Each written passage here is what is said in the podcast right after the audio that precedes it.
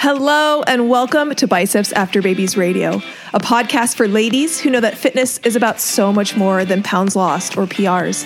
It's about feeling confident in your skin and empowered in your life.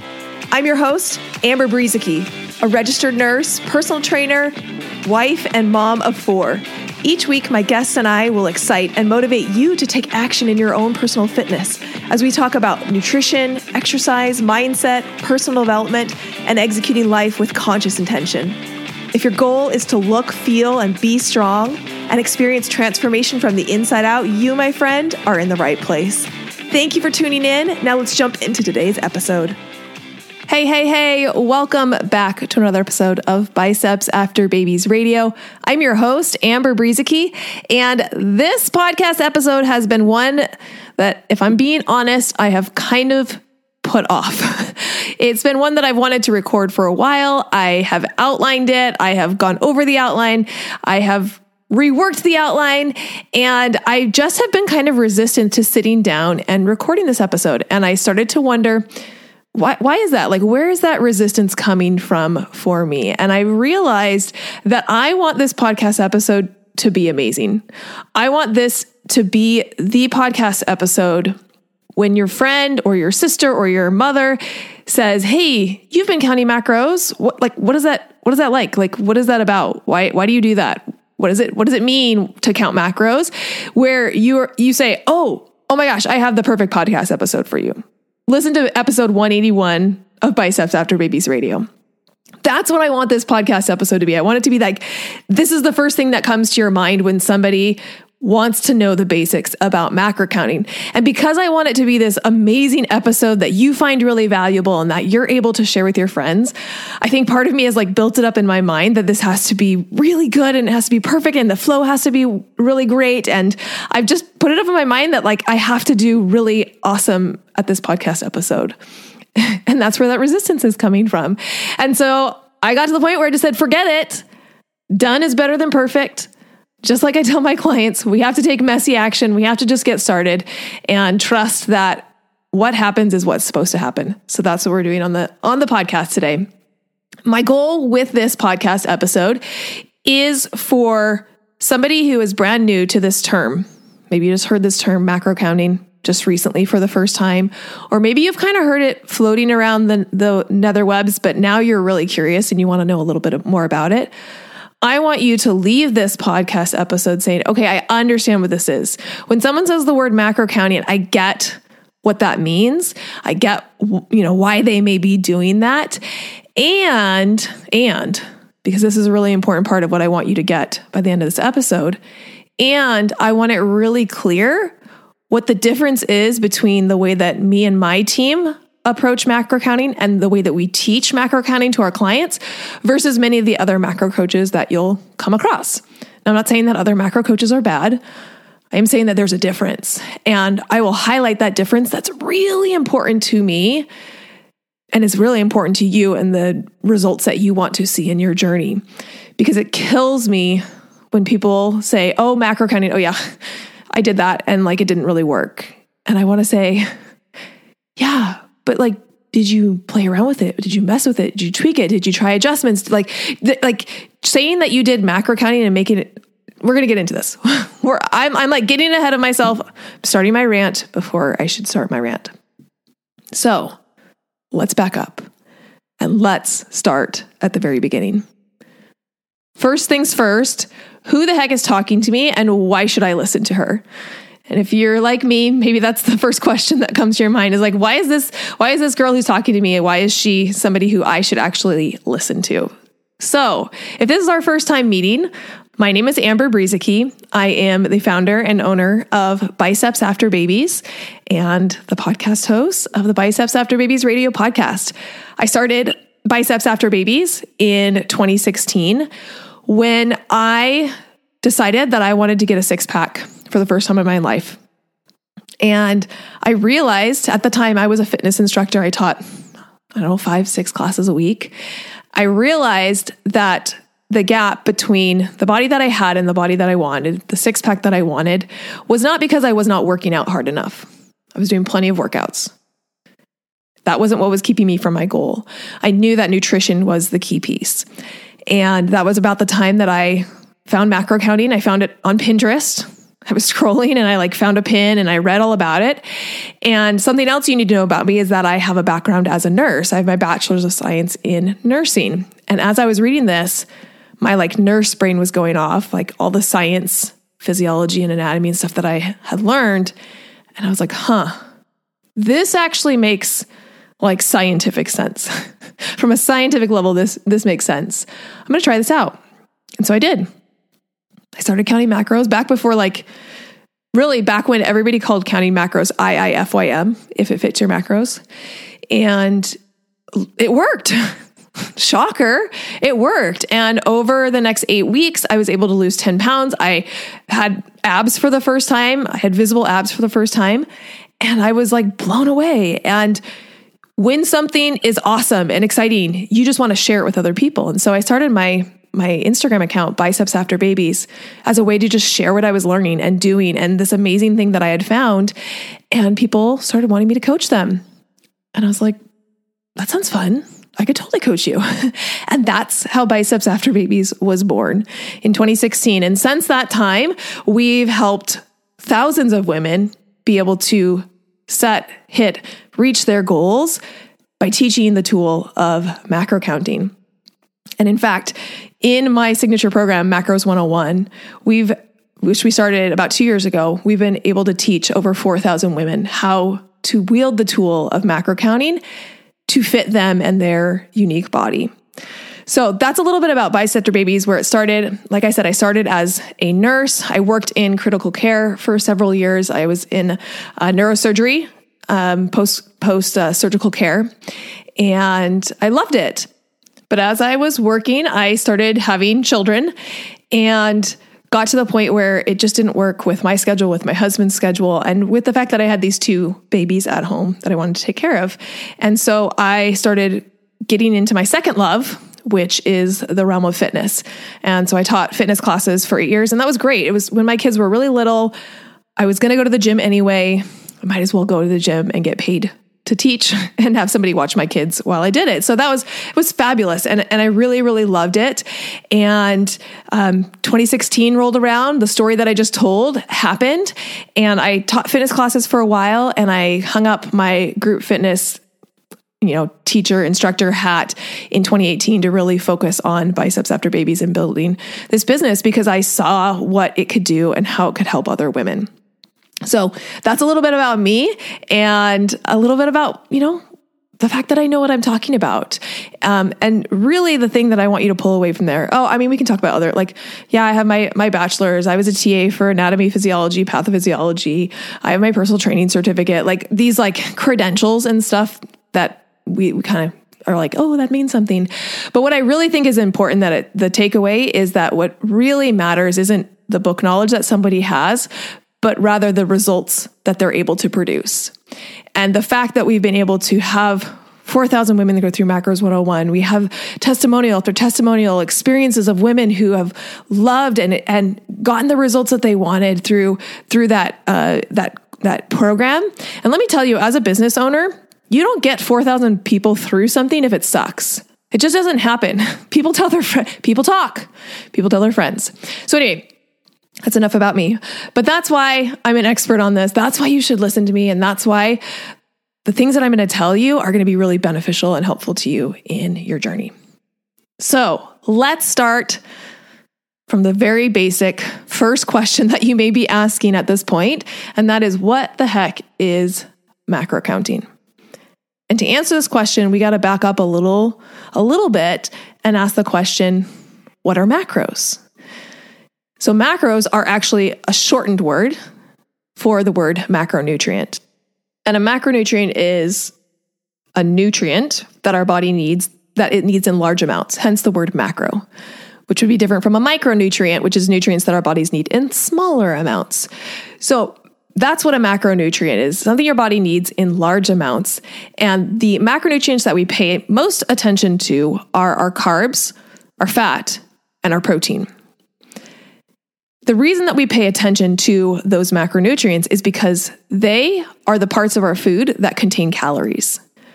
So when I say the word calorie, I feel like most people have a concept of the calories that are in food. We know when we look on a food label, we can say, oh, an apple has 80 calories in it, and you know, this pasta has 532 calories. And that just means that our body, when we eat that pasta, it derives 582 calories from that pasta. It's where our body gets energy from. So most people understand calories. And it's important to understand that those calories come from three different places. They come from carbs, they come from fat, and they come from protein. Thus, those are the three macronutrients that we care about because that is what gives your food calories. Now, as just like a side note, there actually is a fourth macronutrient. Alcohol is actually a separate macronutrient. However, unlike the other three macronutrients, you can go your whole life not drinking alcohol. I'm raising my hand over here and be fine. so it is not an essential macronutrient. You don't have to have it.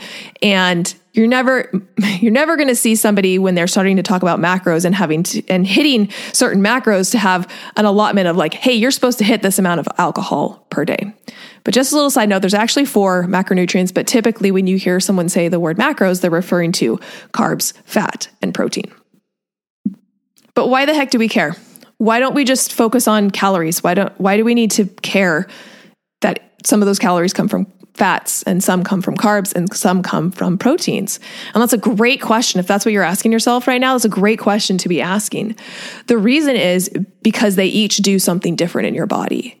And I think about it like a car where there are lots of different fluids that your car needs. You need to have windshield wiper fluid. You need to have gas. You need to have radiator fluid. Uh, you need to have brake fluid. There's lots of different fluids. And we could say, yeah, there's just like car fluids. That's a, a very general term. But if we really want to get specific, brake fluid does not do the same thing as gas. And gas does not do the same thing as windshield wiper fluid. They each do something different for the car and they're each necessary to keep the car running. And it's the same way with our macronutrients. Each of those three macronutrients does something very different for and in our bodies. Carbohydrates are our body's ideal energy source. Our body is really made to run on glucose, and that's that's how we get energy. And so carbohydrates are really important for that energy that our body needs on a day-to-day basis. Protein is really important for building and repairing tissue. We often think about protein in terms of muscle tissue, but you have lots of different types of tissue in your body. And protein helps to repair and and build back those tissues as well, including things like cell membranes. So on like a cellular level as well as a, a macro level. And then fat. Fat is really important for absorbing vitamins. It's really important for hormone production.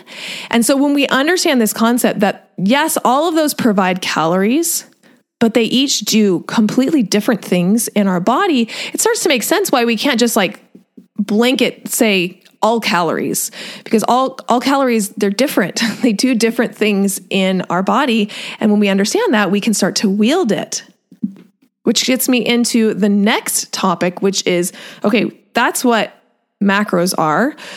But what is macro counting and why the heck would someone go to all the trouble of counting macros? So, in order to answer this question, we've got to do a little backing up again and understand what creates physical body transformation. What creates weight loss, which is what a lot of people want? What creates that? The answer, and this is so important that you understand this, that you can answer this. What creates weight loss is a caloric deficit. And you've probably heard it said before weight loss is calories in versus calories out. And while that's true, the law, that's like the law of thermodynamics calories in versus calories out. While that's true, it really is a very much a simplification of the process. But the base thing to understand is that a caloric deficit, meaning if you burn more calories per day than you eat, you will see weight loss. And if you burn less calories per day than you eat, your weight will go up. And those that expenditure of calories that you are consuming each day is not only just your your workout, but your body actually consumes a lot of calories just to keep you alive, to keep your heart beating, to keep your respiration continuing, to walk from this side of the room to the other side of the room. So you're burning calories all day long. And if you eat more calories than you are burning, that is going to cause weight gain. Okay. Now, we gotta we gotta we gotta be really clear and use accurate terms. Weight loss is not the same as fat loss. Oftentimes you will hear people using those those terms interchangeably, but they do not mean the same thing. And that is because weight loss or weight gain simply means the scale is going up or the scale is going down. That is weight loss or weight gain. And that can happen if you pee. That can happen if you eat more food. That can happen if you gain or lose muscle mass. That can happen if you gain or lose water weight. So, a weight change doesn't tell us very much about what is going on. So, weight loss is a general, very generic term. And what most people want when they say, I want weight loss, is that they actually want to lose fat. They want to see the scale go down, but they want what is leaving their body to be fat. Most people are not like, you know what I really would like to do today? I would like to lose some water weight, or I would like to lose some muscle mass today, please, and thank you. No, what they really want is they want to lose fat. And why do I make such a big deal of using the term fat loss instead of weight loss is because when you understand that weight loss is not fat loss and fat loss is not weight loss, we can get more specific and we can make sure that the weight you are losing is fat. And that's where macro counting comes into play. Because, yes, at the end of the day, calories do reign supreme. Calories in versus calories out is going to determine whether you lose or gain weight. But the macronutrients that you consume that make up those calories will determine what you lose.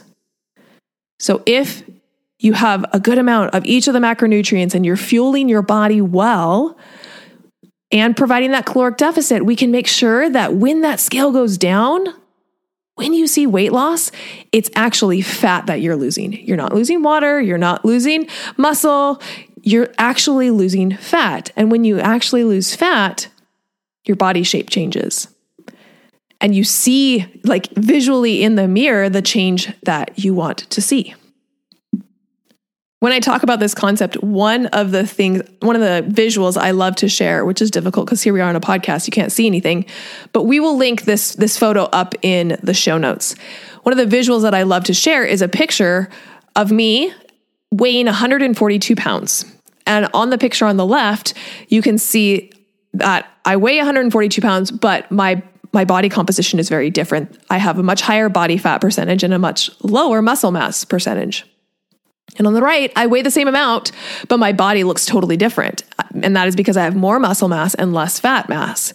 And so, like I said, we'll link that up in the show notes. So you can go to bicepsafterbabies.com forward slash 181. That's where the show notes are for this podcast episode. And you can see that visual representation of, hey, Amber weighs the same in both of these photos, but has a vastly different body composition. And that is why focusing on fat loss rather than weight loss is so important. If you want, if you just want to lose weight, go count calories. However, if you're like, no, I don't want to lose weight, I want to actually maximize fat loss. I want to maximize the amount of fat I'm losing and I want to minimize the amount of muscle I'm losing. That's when we want to be counting macros because that's going to help that process be maximized. And one of the reasons that's the case is because by making sure you're eating enough of each macronutrient while also creating a caloric deficit, your body is going to be well fueled. You're going to be able to maintain muscle mass and your body is is going to feel like it's going to be in a I hate saying like your body feels cuz my pathophysiology teacher taught me way back in college that your body doesn't think or feel anything. It just responds to autonomic processes. So thanks to Dr. Judd, I try to stay away from the idea that your body is like thinking or feeling something. But when you are well fueled, your body can prioritize fat loss. It can get rid of fat. And at the end of the day, that's what most people want. So, if you just want to lose weight, counting calories is great. If you want to actually have an athletic body, you actually want to maximize fat loss, you want to make sure you're not losing muscle mass in the process, counting macros is going to get you there. But that's really the, just the science part of things. And if there's anything that I've learned in the six plus years that I've been coaching, is that fat loss is part science and it's also a big part psychological. So the science checks out, right? That's what really drew me to macro counting as somebody who really loves science and has learned a lot about anatomy and physiology and pathophysiology and nutrition and all of all of these like scientific things. That's what drew me to macro counting. But what kept me in macro counting and what allowed me to continue to teach my clients and see results in my clients is a lot about the psychology. Why macros works in terms of a psychology. And to elaborate more on this topic, we have to start first by understanding why diets kind of work. I say kind of because I really think it's important. I think a lot of times people think, "Oh, well, I did XYZ diet and it worked, and then I, you know, regained it. I regained the weight." I always want to say, so then it didn't really work. right? It didn't really work. If if if you lost weight and then regained it all back 6 months later, then it didn't really work in the first place. So I that's why I say why diets kind of work. But in general, any diet that you've ever been on, the attempt of the diet is to create a caloric deficit because we've already said, hey, that's what creates weight loss, a caloric deficit. None of the diets you've ever heard of or been on are magic. They simply are a shortcut to creating a caloric deficit. And, and most diets are, are just a shortcut that you hopefully has you like thinking about it as little as possible because people don't want to think about what they're doing or what they're eating. They just want it to be easy. And so that's where things like keto come from. Awesome. We know we need to create a caloric deficit. How can we make it as easy as possible for people to create a caloric deficit? Well, we can just tell them don't eat any carbs for a lot of people, that will naturally decrease the amount of calories you're eating. And so people see a lot of weight loss. A lot of that is water weight because carbs, your body stores carbs with water. So when you see such immediate weight loss with something like keto, a lot of that is water weight. But in general, you see a loss because, well, you're not as eating as many calories. There's nothing special about keto other than if it creates a caloric deficit, you will see loss. Same thing with any other diet that you can think of, something like intermittent fasting. Intermittent fasting doesn't do anything magical other than for a, a, byproduct for many people is that they won't eat as many calories if they have to eat it in a certain window. And so diets just I want you to just realize that diets are really just a shortcut. It's a shortcut that someone came up with was like if I want to get someone to eat less calories, what's a shortcut? What's a, like an easy, memorable rule that I could give them to follow that would have them consume less calories? And then if you consume less calories, you will lose weight. The reason that we know that intermittent fasting in and of itself or any other diet in and of itself does not have anything magical to them is that if you do intermittent fasting and you eat the same amount of calories, you won't see weight loss. If you do keto and you eat the same amount of calories, you won't see weight loss. So it's not that the tool itself is magical. It is simply that it is allowing you or prompting you to create a caloric deficit without having to think about it as much as possible. So that seems like, well, that's a good thing, Amber. Like I, I want it to be easy. I just want to just want it to be easy. And I I know, I know you want it to be easy, but here's the dark side of that. The dark side of it is number one, it is a generic cookie cutter way to get there. Have you ever noticed that if you're following a diet, there's there's no customization to it? It's like, okay, here's the rules for intermittent fasting. You eat in an 8-hour window. That's it. Everybody. everybody in the world. this is the way to intermittent fast. It, it's like the same for everybody. Here's the rules to Whole 30. This is what you eat. Here's the rules for for keto. This is exactly how you follow keto. It's very cookie cutter. It's not customized at all to you. And we all know that we're different. Like it's so silly to think that a one size all plan would fit everybody, everybody in the entire world. So that's the first problem with diets is that they aren't customized, they're very generalized. They also, for many people, feel very restrictive. And sometimes you can kind of fool yourself, especially at the beginning when you're feeling all amped up on motivation and hope and excitement that you're like, yeah, it's not too bad. I just, I just don't eat, I just don't eat the bread. I just, I just eat all fat all day. It's, it's really not that bad. And then it starts to set in a week, two weeks, three weeks in where you're just like, oh, I just want bread. Like, I just want to have some. Or, man, I want to eat breakfast. I don't want to, you know, go without breakfast. Or, you know, whatever it is that the rules forbid, that restriction starts to creep in on you. And it's not as fun anymore. You feel like, oh, I just want to eat sugar. Like, why can't I just have a little bit of sugar? And so it feels very restrictive. And what we know from a psychological perspective is that anything that feels restrictive is never going to be sustainable. Our bodies and our brains do not like to be restricted. They are like teenagers. If you tell your teenager, son, you may not date that person, what is the first thing your son is going to go out to do? Is going to go date that person because as soon as you tell your teenager no, they want to push back and they want to push back against that restriction. And that's what happens with us. So that's why in the past, maybe you're like, yeah, I can do, I can do whole 30. I can do it for 30 days. And then after the 30 days, I'm like balls to the walls and like eat all the food and I lose all of my progress. Or I can, I can go clean. Like I can do clean eating for about a week and a half. And then it's just like, oh, the, you know, the pizza's calling my name and I just have a hard time refusing most of the time people think that's like a problem with them. They think, oh man, I just need more motivation. I just like, I just need to stick to it better. I need to try harder. If I just worked harder and just stuck to this plan, stuck to this meal plan, stuck to this diet, stuck to the rules a little bit harder, I would be successful. I like the problem is with me. And I say hogwash. The problem is not with you. The problem is that you are trying to be restrictive and think that that's going to be a long term solution. And because of that, this is why most diets fail. It's why people see results for a little while and then they tend to gain back the weight. They didn't, it means you didn't enjoy the process. It means it wasn't something that was actually enjoyable to you, that you wanted to stick to. Like, what would be different if instead of forcing yourself to stick to your plan, you actually wanted to stick to your plan because you enjoyed the process? You enjoyed what you were eating. And so, this brings us into some of the psychological reasons that macro counting can be so beneficial. The biggest one is that when you're counting macros, nothing is off limits.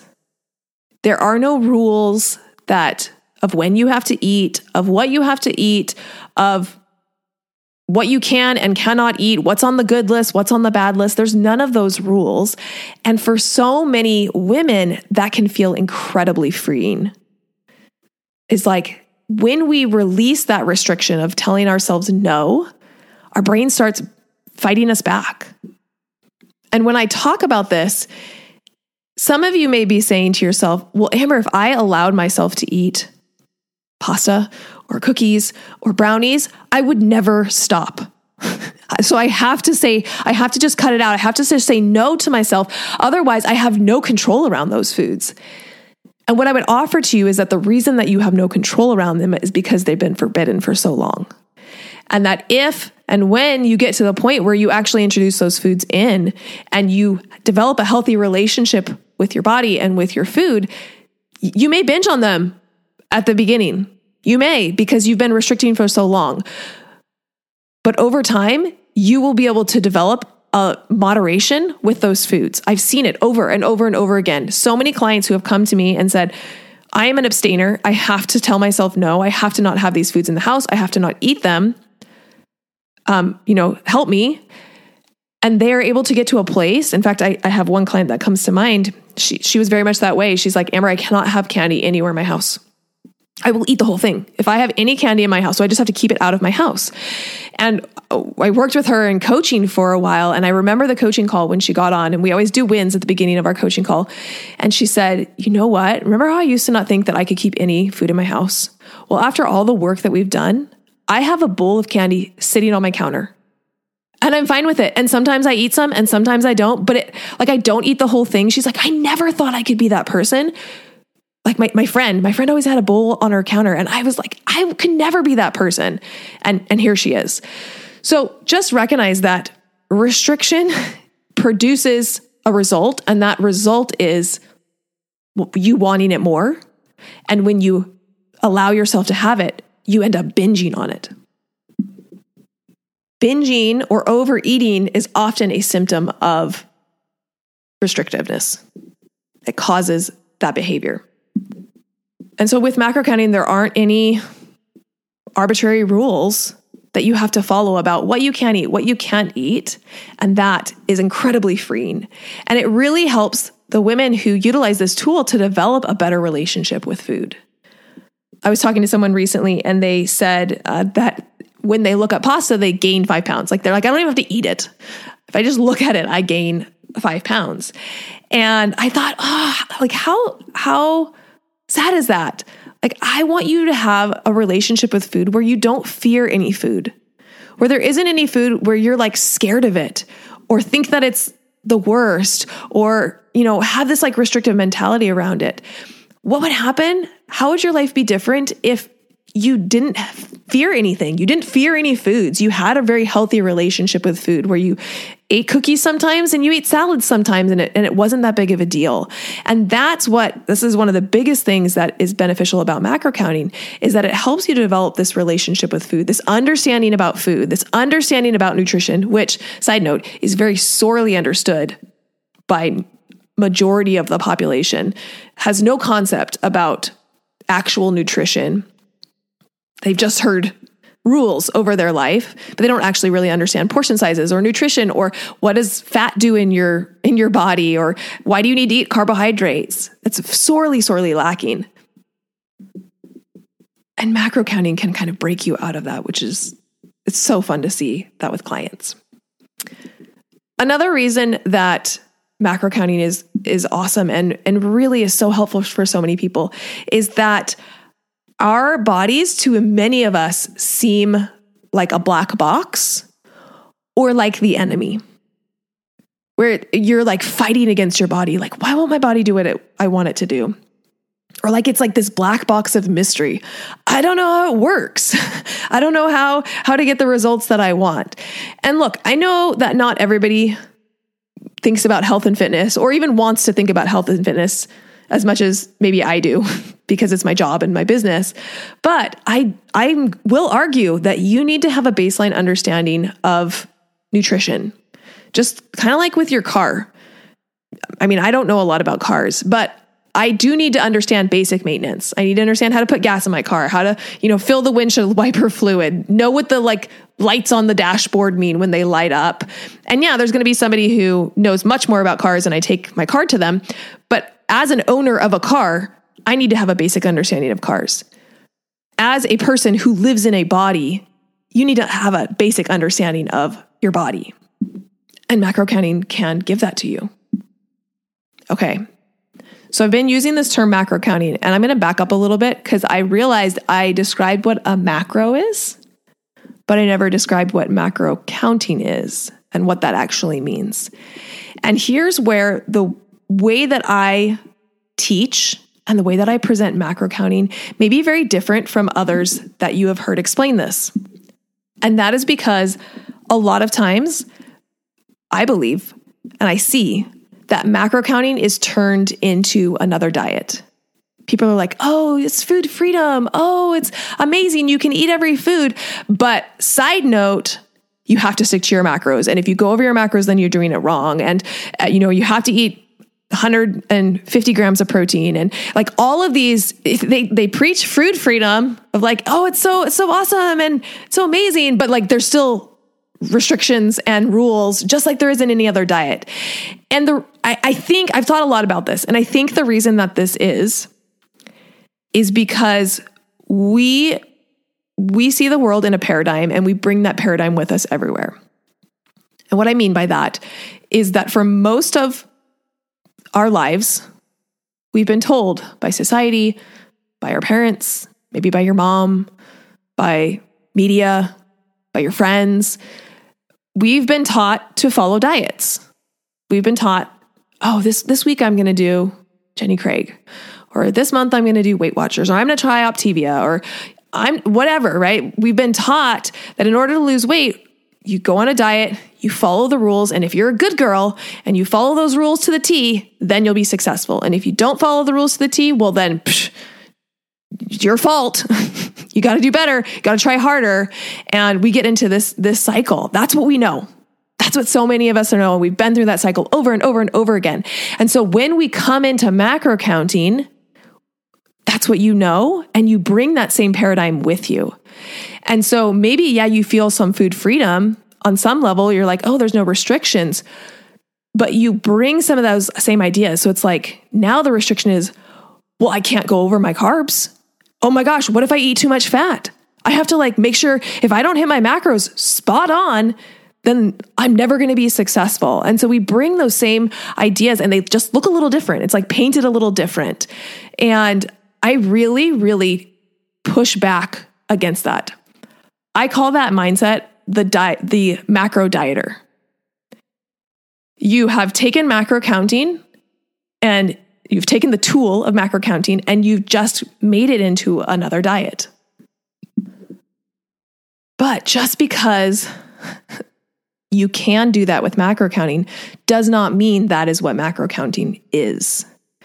And so, one of the things that's really different about the way that I teach and coach clients with when it comes to macro counting is I really look at it and teach it like a tool. A tool in and of itself is not good or bad. If we think about a tool like a hammer, okay, a hammer is not good and a hammer is not bad. However, that person who picks up that hammer can decide how to use the hammer. You can use the hammer and you can build a beautiful house with it. And you can take the same hammer and you can tear down a beautiful house with it. So the hammer, in and of itself, is not good or bad. It is the person who's picking it up and using that hammer and how they are choosing to use that hammer that makes the biggest difference. And so when we understand that, we can start to spot these these these ways that the dieter mentality kind of creeps in when we start talking about macro counting. And instead of allowing that dieter mentality to creep in, we can start to fight against it. And what I like to help clients do is move from this dieter mentality towards using macros like a macro scientist. My goal is to not get more people counting macros. My goal is to get more people becoming macro scientists.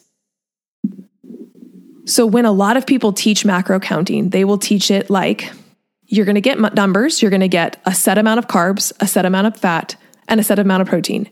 And now it's your job to go hit those. And you can eat whatever foods you want, but at the end of the day, you have to hit your macros. And so many coaches will do this and they'll give you macros. And then if you come back and you're struggling to hit them, or you maybe you had some days that were over, some of the not great coaches will be like, oh, well, like you've been over your macros every single day. What's going on?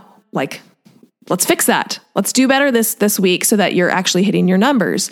And um, you know, next week if you have a day where you just like eat all the things in the world and you, of course, don't track it because psh, why would we track our macros if you're not going to hit them? this is like this this cycle that goes on for so many people. They're like, I track my macros if I'm going to hit them by the end of the day, but if I'm not going to hit them, then I just like close the app and don't even track. This is that dieter mentality creeping in of feeling like there's only one way to count macros that if you don't hit those numbers, it's not valuable. If you don't, you know, land zero out your carbs, fat, and protein by the end of the day, you aren't going to be successful. And that is what I push back against because that is that dieter mentality. It's so sneaky. That dieter mentality, that macro dieter mentality is sneaking in and sabotaging and making macro counting into something that it doesn't have to be. It doesn't have to be that way where you feel super guilty if you don't hit your macros. Um, or if you aren't going to hit your macros, you stop tracking for the rest of the day. Instead, what if you took your, your, your calculated macros and you started looking at everything like an experiment. You realize that your goal is to take action and to gather the feedback from your body because your body's telling you something. And then look at that feedback and put your scientist hat on and analyze, hey, what what's going on here? What's my body trying to tell me? And then you made some conclusions from that and you made adjustments to your plan. And then you did it again and you took action. And you gathered that feedback, you analyzed it, you made some more conclusions and you made some more tweaks to the plan. That's what I teach clients. Most people don't know, they know how to follow rules. They don't know how to interpret data and how to interpret their body's feedback. Or even more importantly, once they've gathered that feedback, how to analyze it and make decisions about what to do next. Because they've just been set in this, stuck in this like rule following for so long. Learning how to become a macro scientist, it changes the game. It changes everything. And then the second part of ma- becoming a macro scientist that I haven't talked about is be, like getting access and getting coaching from a deeper transformational level. So, my clients who are in our signature coaching program, Macros 101, will tell you that part of Macros 101 is me teaching you right? It's me teaching you how to become a scientist, me teaching you what data points you need to collect, um, how do you analyze them, what adjustments do you need to make, how do you execute a reverse, how do you how do you you know create a meal plan, how do you set your macros, all of those questions. Like that's what we cover in the content, but that's only part of it, because we know that the thing that is keeping you from your the only thing that's keeping you from your goals is not just knowledge. There are plenty of people who know how to lose weight. The problem is not that they don't know, it's that they don't execute it. They don't do it. There's a gap between knowledge and action. And if there's a gap between knowledge and action, we cannot close it by just learning more. We have to close it by figuring out why do I know something and I'm not doing it? And that's where transformational coaching comes in because when we can get to the root of what's keeping you stuck and remove that, I call them mental blocks. When we can remove those mental blocks, then the things that you learn actually stick. The things that you know actually get put into action. And when you change your actions, you change the results that you're getting. And this content combined with transformational coaching is why my clients get long term results. And it's why we keep getting people who go through Macros 101 and then refer their friends to Macros 101 because it is, it's life changing and it's looking at your body and your food and your mental space unlike any other way that anybody else is teaching. And that is why macro counting can be so powerful and such a game changer for so many people.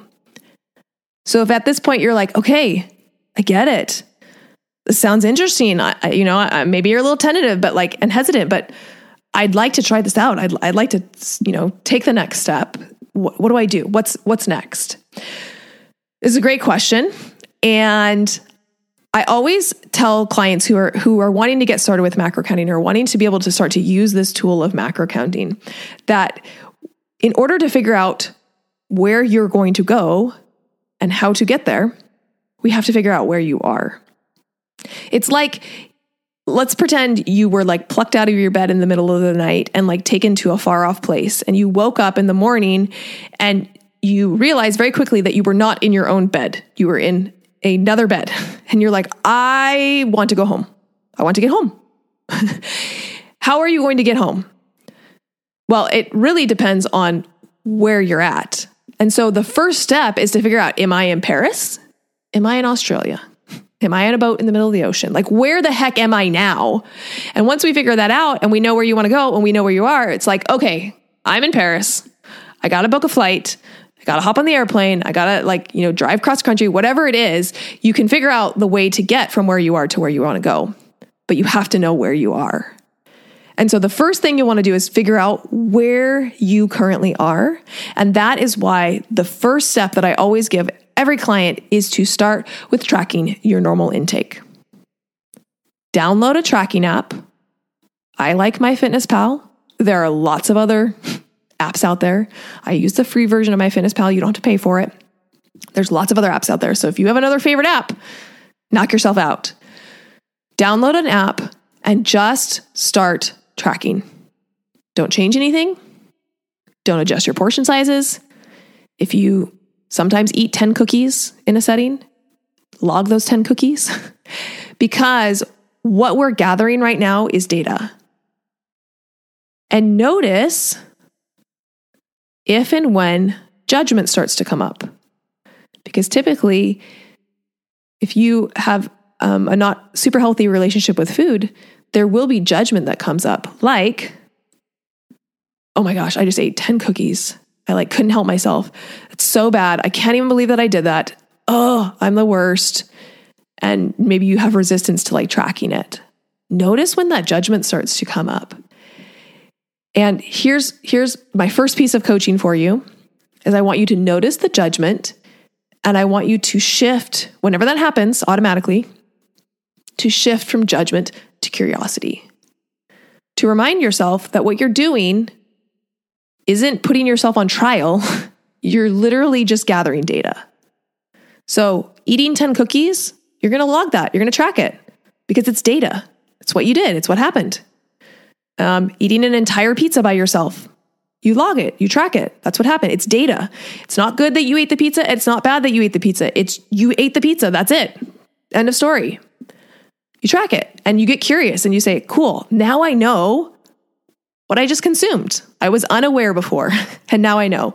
So, if you're like most people, a normal default for you will be there will be some judgment when you start to track. And I really want to challenge you when that judgment comes up, shift it to curiosity. Remember, you're being the scientist, you're gathering data. It's just like a scientist in a lab. My brother is actually a biochemist, super smart, getting his PhD. when he's gathering data from like his cells and his experiments, there is not this emotional attachment to it. There's not like a, oh, I'm the worst scientist in the world because this this experiment failed. It's like, well, crap, that was annoying. I spent a lot of time on that experiment, um, but it doesn't mean that I'm bad or that I, you know, feel guilty about anything. It's just like the experiment didn't work, so I'm going to move on to the next thing. Or the data isn't going the way that I want to go. That's frustrating and it's annoying, but it's not.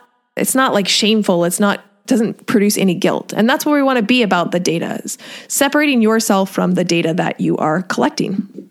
Okay, so that's number 1. There's actually 6 steps I'm to I'm to walk you through. So that's number 1.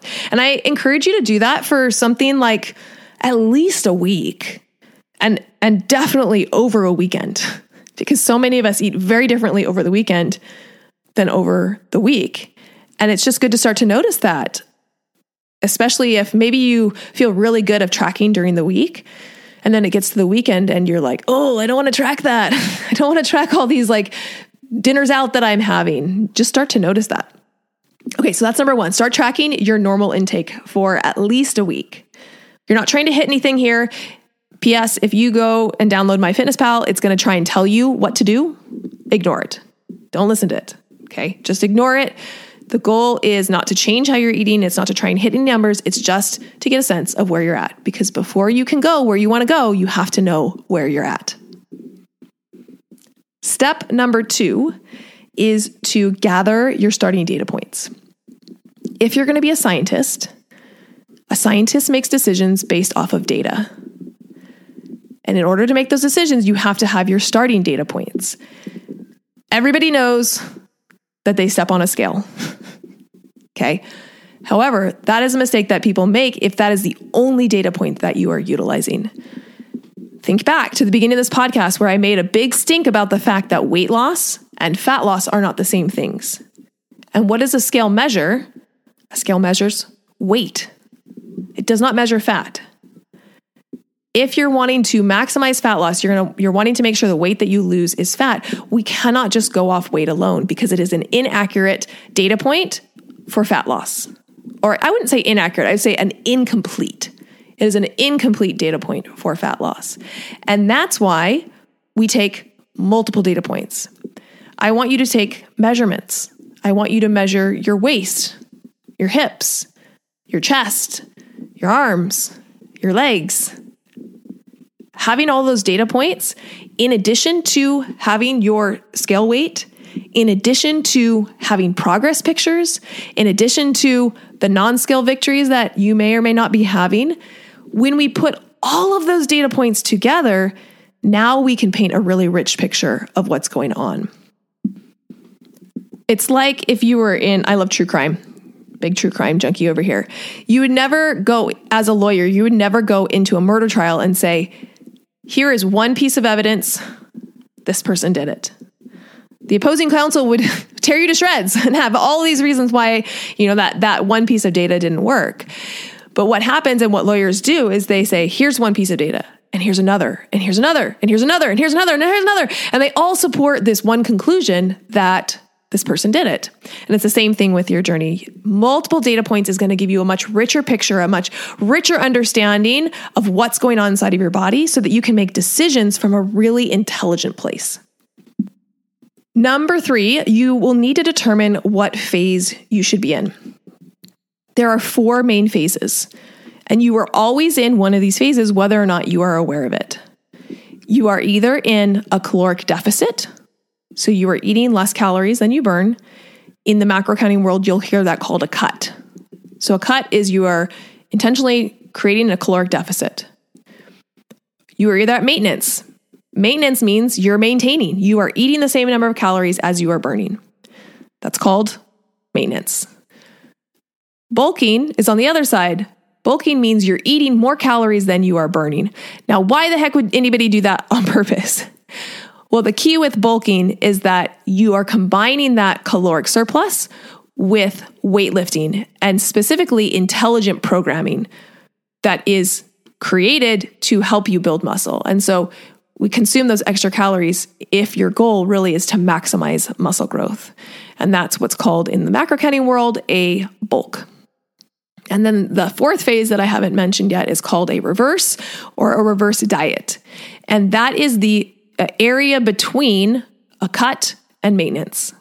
So I have lots of podcasts about reversing. I'm not going to really go into it in this podcast episode, but we'll link them up in the show notes if you're curious about reverse dieting. Episode 9, 10, 42, 114, and 170 are our reverse dieting episodes.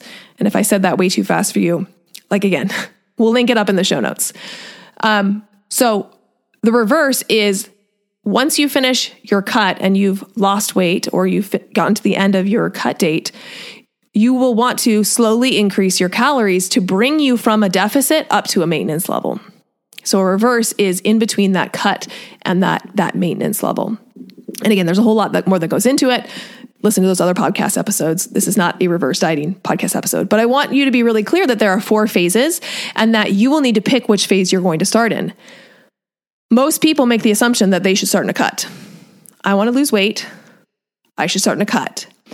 And that's not always that's not always the case. Depending on your dieting history, depending on your goals, depending on the aesthetic that you're going through, you may need to start in a maintenance, you may need to start in a reverse, you may need to start in a surplus and actually like gain some muscle mass. It's really hard for me to give um, generalized recommendations to figure out which phase you should be in. Uh, because there's a lot of nuances that that go on with that. Um, I have a whole like a whole section in Macros 101 that helps you to figure out which phase you should be starting in. But just understanding, like, let me give you some just like general basics. Um, if you've been dieting a long time, you've been trying to be in a caloric deficit, whether or not it's been working or not. If you've been in a long time, you likely should be starting in a reverse, not a cut. Okay. The people who should be starting in a cut typically are people who have not been dieting much, um, have been in, in more of a maintenance level, even if they haven't been tracking, but they, you've been maintaining your weight for a while.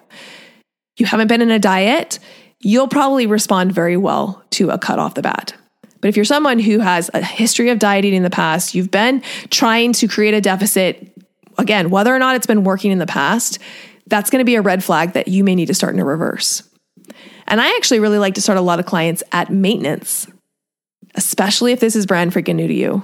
If all of this like concept is is brand new to you, tracking's brand new to you, weighing your food is brand new to you, like all of this is brand new, a really great place to start is at that maintenance level and getting really confident eating at a maintenance level before you go into a cut phase.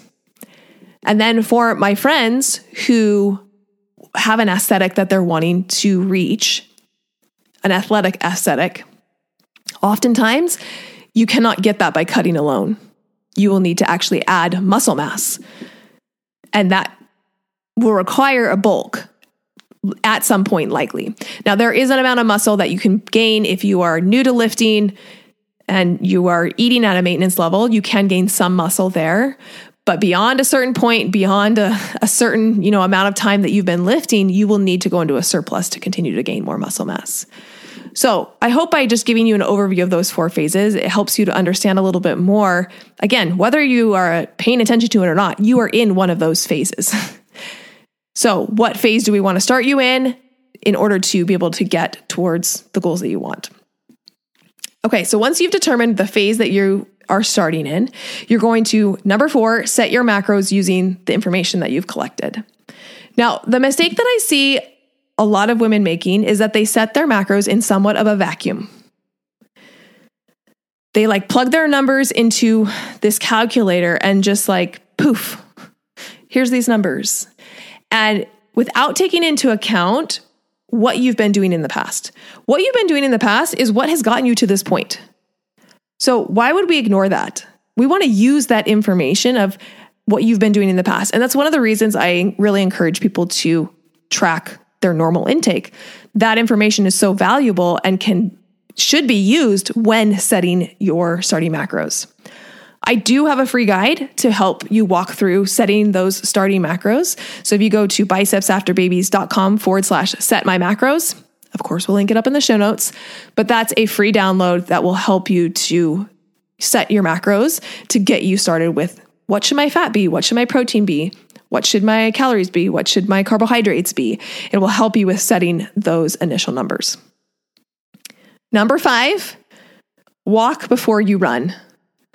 A lot of times people want to dive right into hitting all three macros and zeroing them out, and that becomes very overwhelming. So I really love clients starting with just start with hitting your protein and your calories. That's it. Don't worry about your fat, don't worry about your carbs. Let them kind of fall where they may. Just start tracking and aiming to hit your calories and your protein.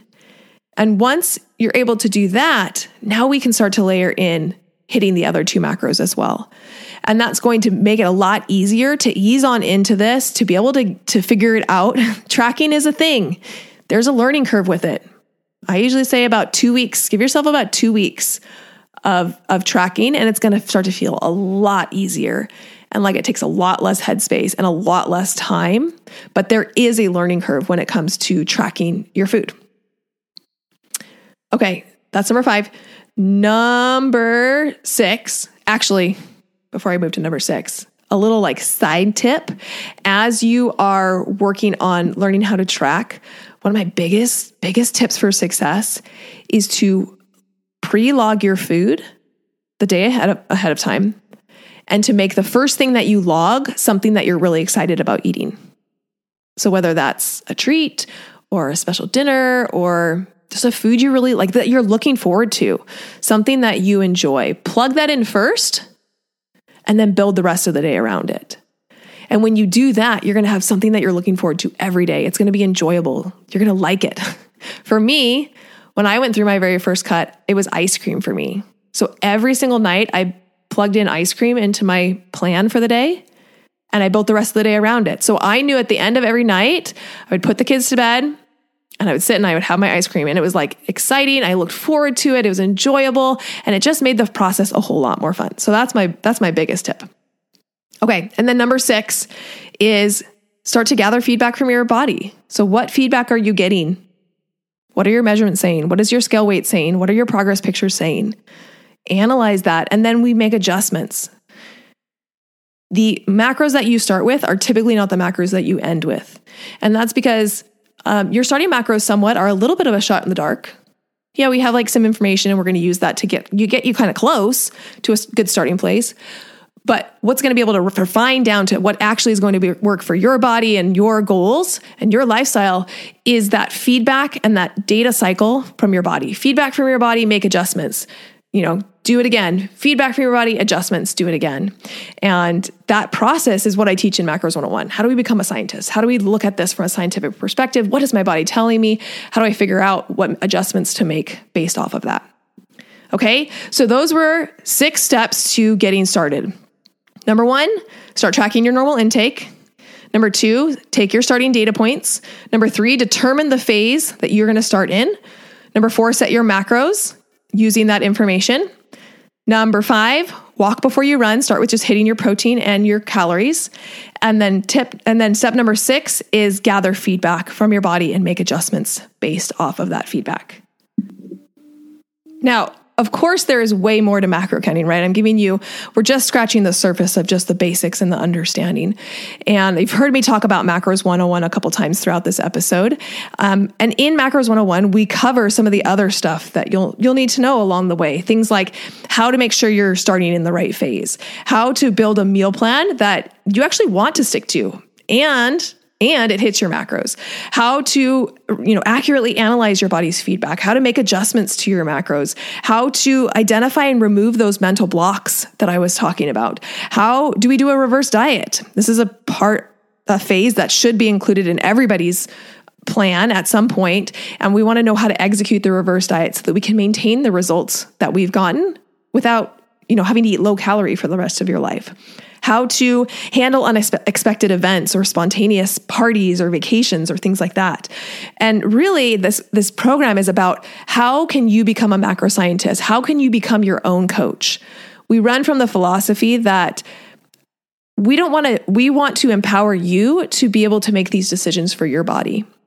So, yes, as coaches, we're going to teach you, we're going to guide you, we're going to hold your hand along the journey. But at the end of the day, when you leave Macros 101, I want you to have all the tools and the knowledge and the understanding to be able to be that scientist on your own, to be able to continue to coach yourself and make adjustments and make tweaks on your own. That's the whole point of, of you going through Macros 101.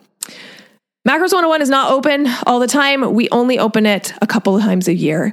So if you want to get on the wait list, we just build an interest list in between our openings so that people don't miss the next one.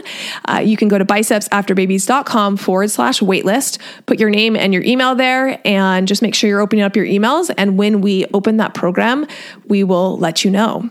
We do have a opening coming this March. So March 28th will be the next time that you can join Macros 101. And if you're listening to this after March 28th, 2022, uh, just know you can get yourself on the wait list and we will keep you up to date on when the next round of Macros 101 is opening up. If you are someone who wants to find food freedom, who wants to learn how to use macro counting effectively and apply it to your unique journey, who doesn't want to be a, a, dieter or a macro dieter, and you really want to get to this place of removing emotion and judgment from yourself with food and with your body, and you have goals, physical goals that you want to reach, you want to change your body composition, you want to lose fat, you want to gain muscle, Macros 101 is the place for you to be able to do that. You can go to bicepsafterbabies.com forward slash waitlist to put yourself on the interest list. Okay, phew. How did we do? How did we do? I hope that this has been valuable. I hope that you are listening to this and thinking, yes, I want to share this with somebody. I want to, I want, you know, my great Aunt Bertha has been asking me about macro counting and I like try to explain it to her, but I want to make it easier for you to be able to just send this podcast episode to people who are curious and interested about this topic that really has made such an impact in my life. Finding macro counting has been able to help me to get away from that dieter mentality, get away from this idea that I always have to be eating less and less calories, to realize that no foods are really off limits. There aren't any bad foods. There's just food. It's not it's not a moral decision when I decide what to eat. It's a logical decision that I'm making. It's been such a game changer for me. And it's been a game changer for my clients who have been able to see the fat loss that they want, who have built a better relationship with food, who have increased their ability to be able to um, think like logically about their body and their journey and way less emotionally. Drop the shame, drop the judgment, drop the guilt, and be able to actually enjoy the journey. If you made it to this point, high five, virtual high five. And I would ask you, are you subscribed yet to the podcast? I mean, because if you made it to this point of the episode, you're obviously in. you obviously there's something here that you enjoyed or that you liked or that you learned from, go ahead and hit that subscribe button on whatever platform you are listening on. And that will make sure that every week when I download or uh, when I upload a new episode, that you will be able to have your hands on it quickly and be able to consume that content and apply it to your journey. Because we all know it's the application of what you learn, not just the learning. Learning's great, but if you don't apply what you're learning, nothing changes. So I hope, I hope, I hope that you're taking something away from this podcast episode that you are going to put into action. Because the action is what is going to start making the difference. So don't be that person that just listens to this episode and is like, oh, that's really great. I learned a lot. if if you want a new result, if you want something to change, you have to take a new action. So take something from this podcast episode and actually put it into action, and then let me know how it goes. Thank you for being here.